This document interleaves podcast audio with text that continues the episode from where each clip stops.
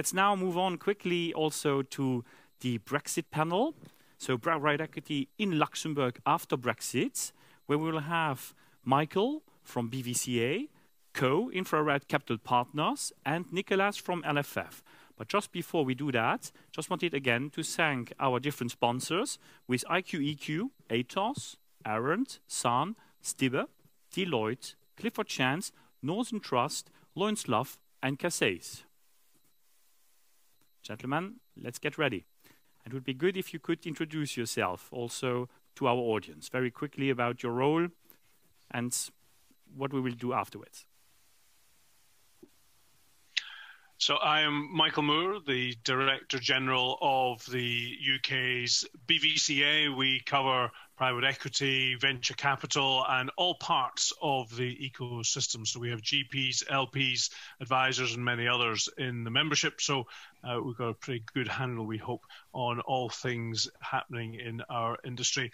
Before this role, I had a number of years in the UK Parliament, a place I'm not missing at the moment, given all the comings and goings over Brexit and everything else.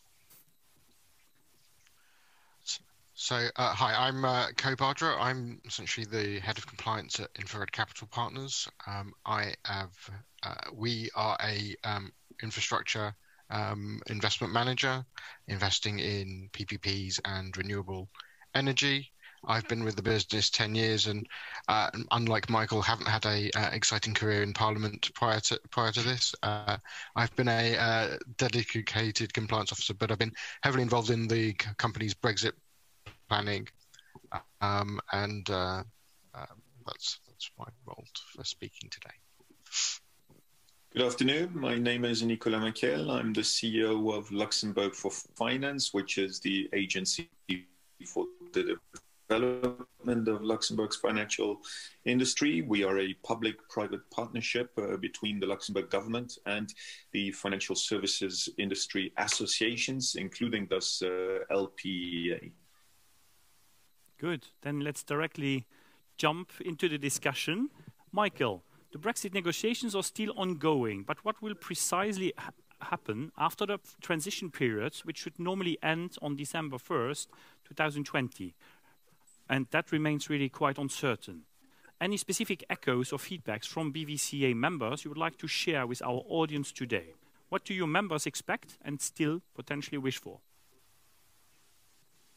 Well, Stefan, I had hoped that by the time that I joined you here this afternoon, we would have some clarity about whether or not there was to be a trade deal agreed between the United Kingdom and the European Union. Let's not forget that we have a withdrawal treaty, which has agreed the terms of our departure, but not about the forward-looking arrangements for ongoing trade. What is clear is that whatever is agreed, and we hope still that it will be agreed, will not cover financial services or within that private equity and venture capital. So quite a narrow deal in prospect.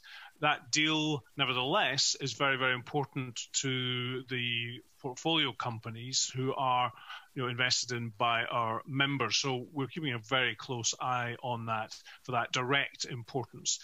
The second bit to it, of course, relates to the goodwill that is generated by reaching an agreement.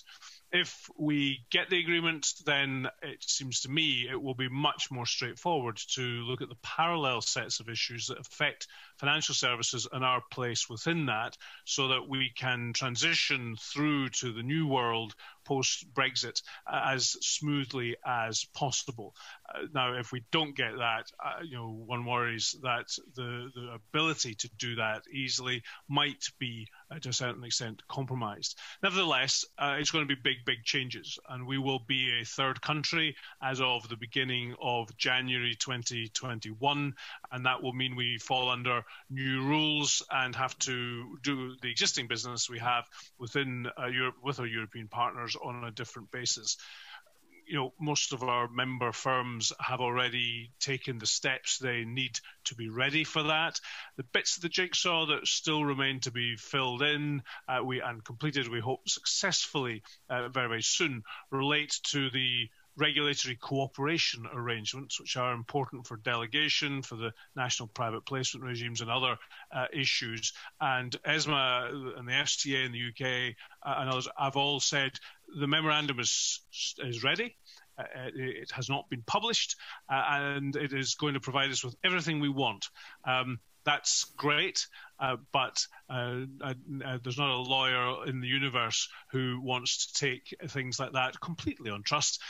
We'd quite like to see the detail. The chances of getting the detail prior to the deal happening or not look pretty limited to me. But so there's still a lot to play for, but a very different world from January of this coming year. Understanding. Nicolas, with the UK leaving the EU, Luxembourg is unfortunately also losing an active ally in defense of the financial services industry within the EU. What is currently the situation and view on the continent, and especially in Luxembourg? Well, I think the general view is that even 4 years and 5 months after the referendum, we are still obviously regretting the decision by the British people. And it is something we have not rejoiced about, and we never will. As Michael has very eloquently put it, I think this.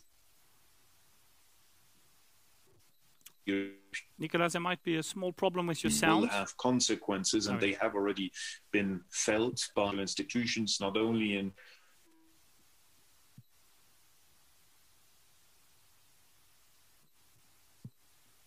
Okay. I don't know. Hello?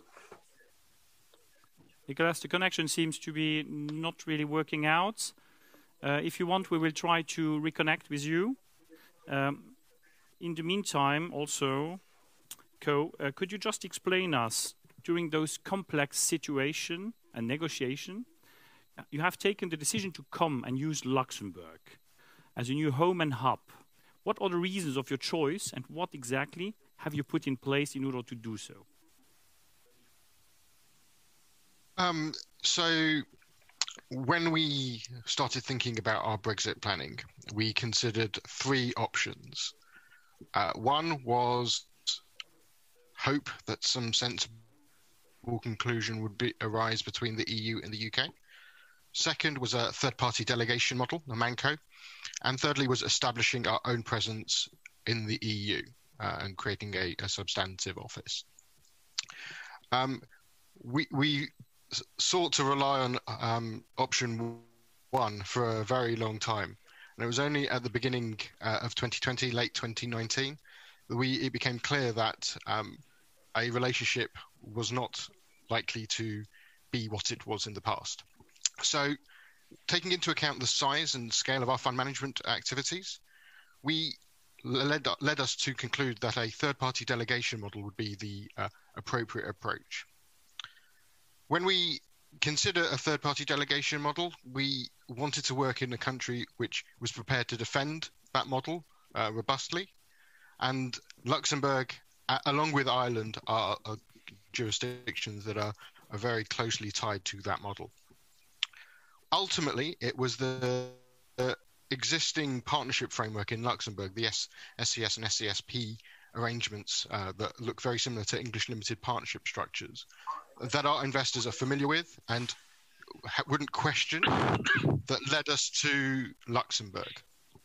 And once we had got to that position, we're basically now in a position where we have a third-party AIFM arrangements with a Luxembourg service provider, and they are delegating back to us in London the portfolio management activity.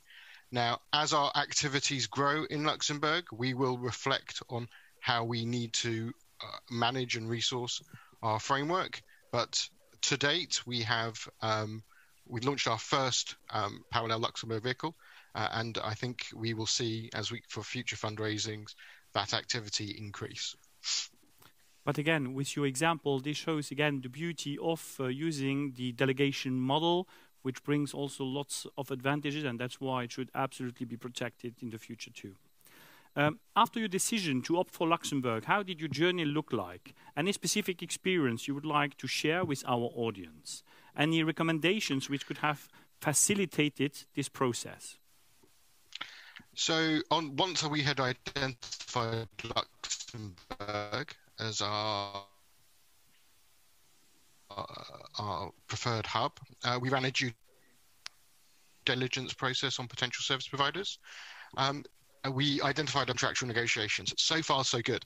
I think what we established was when negotiating the AIFM service provider contract, deviating from standard contractual terms took longer than we had anticipated.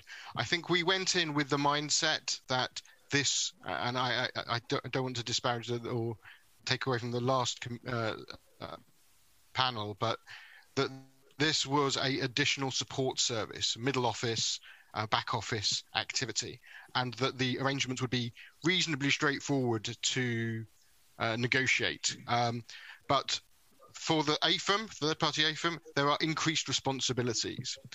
So we internally have to understand the additional obligations and regulatory obligations that the third-party AIFM has. We have to educate our own internal stakeholders, our deal doers, that the level of control that we have had for English limited partnerships and autonomy is slightly reduced with this model. We have to work in partnership with our service provider in this instance. And while they've shown plenty of flexibility, that is a cultural change for our business. And what I would say to anyone who is considering this model, invest the time and resource in developing the interface between the service provider and yourself as the portfolio manager. There are things can get lost in translations, or there can be assumptions that processes or interpretations of law are the same, where actually when you get to the nitty-gritty, there are subtle differences. So investing that time up front will reduce difficulties during a live deal process. Thanks, Ko, for sharing your experience and also those examples. Very helpful. I think Nicolas is also back with good communication. I hope so. So yes, let's do that together. Then back to the initial question about then the UK as a strong ally. Could you take on that question back? Well, sure. Apologies for the connection issues. It shows that even after a month of remote working, we still don't exactly master all the technologies, at least not when you are competing for bandwidth with 3 teenagers on a fortnight marathon. So the UK... I see Michael has teenagers at home. The UK is an ally. Obviously, the UK and Luxembourg had over decades built up a very efficient and mutually beneficial working relationship in financial services that unfortunately was disrupted 4 years and 5 months ago by the referendum, which we obviously still regret to this day and will regret for quite a while from here.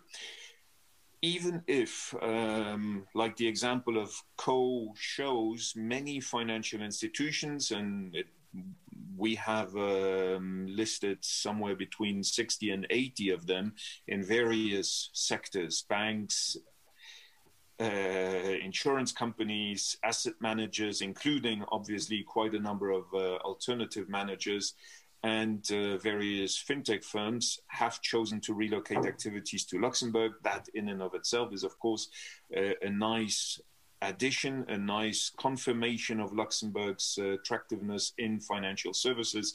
We still regret very much losing the United Kingdom as a partner, first and foremost also on the regulatory sphere.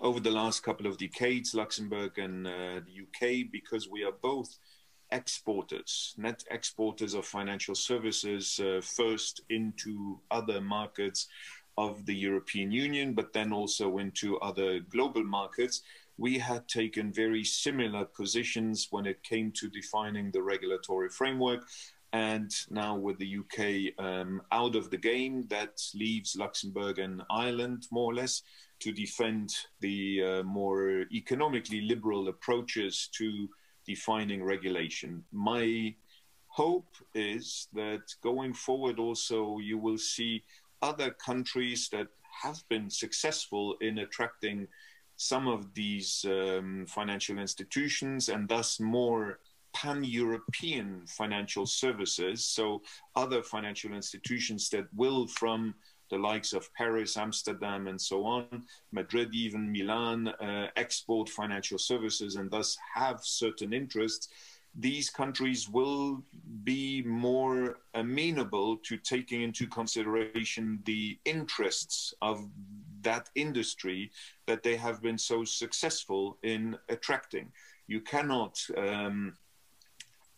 attract financial institutions and then satisfy yourself with that. You also need to cater to the needs of that industry, and that is where I think that fundamentally, I hope, this will have to be factored into the policies that these countries then represent at the European level and at other supranational levels. We had not mentioned yet esports as a disruptive investment theme, but as it appears, so it's very interesting that work from home is kind of limited afterwards. If we go back then to Michael, if we would end up with a hard Brexit, which options do you foresee, and how strong would London NEP industry be impacted? I feel Nicolas's pain, not so much from having teenagers. My kids are, I'm a late dad, so my kids are a bit younger. My twist on this latest working from home dimension recently was when I was plunged into internet darkness, only to discover my son had been creating a cinema in our living room and had switched off every socket, including the router. So there's all sorts of disasters waiting for us with children around the house, but isn't it lovely to be with them? On to the point of hard Brexits. Look, we've already got a pretty hard Brexit in prospect. We recognise that. That's why both the financial services firms who are our members and the portfolio companies through whom, you know, they invest and generate their returns have been looking hard at this over the last 2 or 3 years. Really, that's been very strongly signalled now under the previous Prime Minister, Theresa May, and now under our current Prime Minister, Boris Johnson. What matters is that we get some pragmatic arrangements that will enable us to continue to do business, and I touched on those previously. What I doubt we're going to see, and what we would resist, is any suggestion that in the UK we'll start to diverge at a rapid pace and very significantly from what is happening in terms of global standards. And obviously, in that regard, the EU is hugely, hugely important.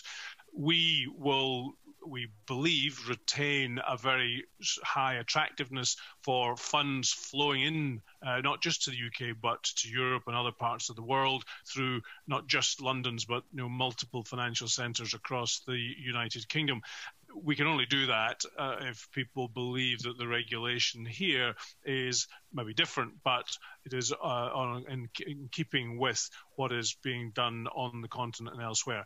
So, of course, there will be challenges for our existing members as they operate through the day-to-day of existing arrangements and future fundraisers. We will, despite the departure, I hope, continue to be complementary to what you're doing in Luxembourg and have this very strong relationship in commercial terms, even if the political and some of the regulatory things will be slightly tougher to keep together. So our ambition is that we do what business does. We will navigate our way through the change. We will continue, it seems to me, once we get past not just the Brexit changes, but the COVID impact on our economy. When we get through that bit of it, you know, there will, it seems to me, be huge demand still for private equity. The expertise we have here in the UK is substantial, and working with our partners in whatever new set of arrangements, we'll continue to see success all round. So I don't think there's no zero-sum game here. There's no need to think that there's one gain here means a loss somewhere else. I think that we still see a very dynamic industry which has got a very strong future, and we will just have to work a little bit harder to smooth the frictions that this is about to create. Like in a majority of cases, united we are stronger. Let's then try to do that together. Agreed. Nicolas, also just a quick question. How much is at stake now if no consensus would be found between the EU and UK? Okay. Could some equivalences be potentially maintained? And what would a third-party status mean for the asset management and fund industries, which offer high interest for the UK and also Luxembourg? I think Michael laid it out, as I said before, very eloquently. Even if the agreement that is currently being negotiated, first of all, is very thin in substance and doesn't include much, if anything at all, on financial services, having such an agreement, nevertheless, is of great importance for the entire financial services industry in as much as arriving at an agreement will completely change the prospect of for the future, namely in the atmospherics. If they were not to arrive at an agreement, you can be relatively certain that the atmospherics will be relatively acid.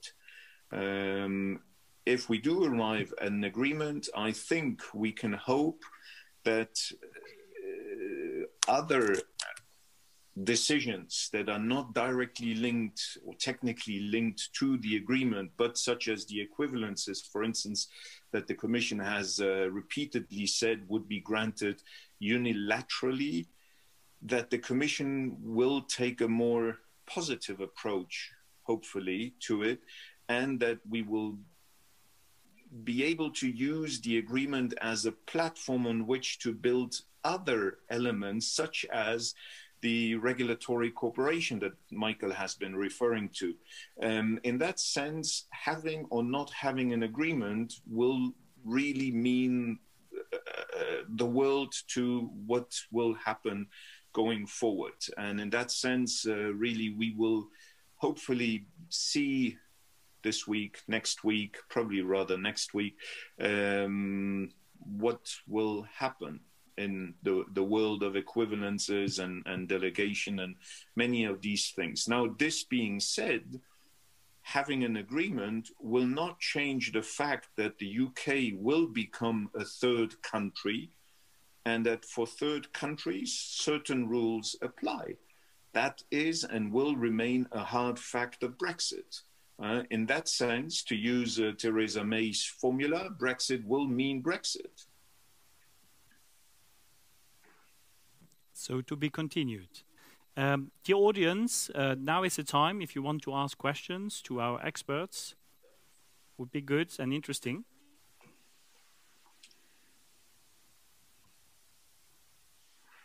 If not... Not all together. Okay.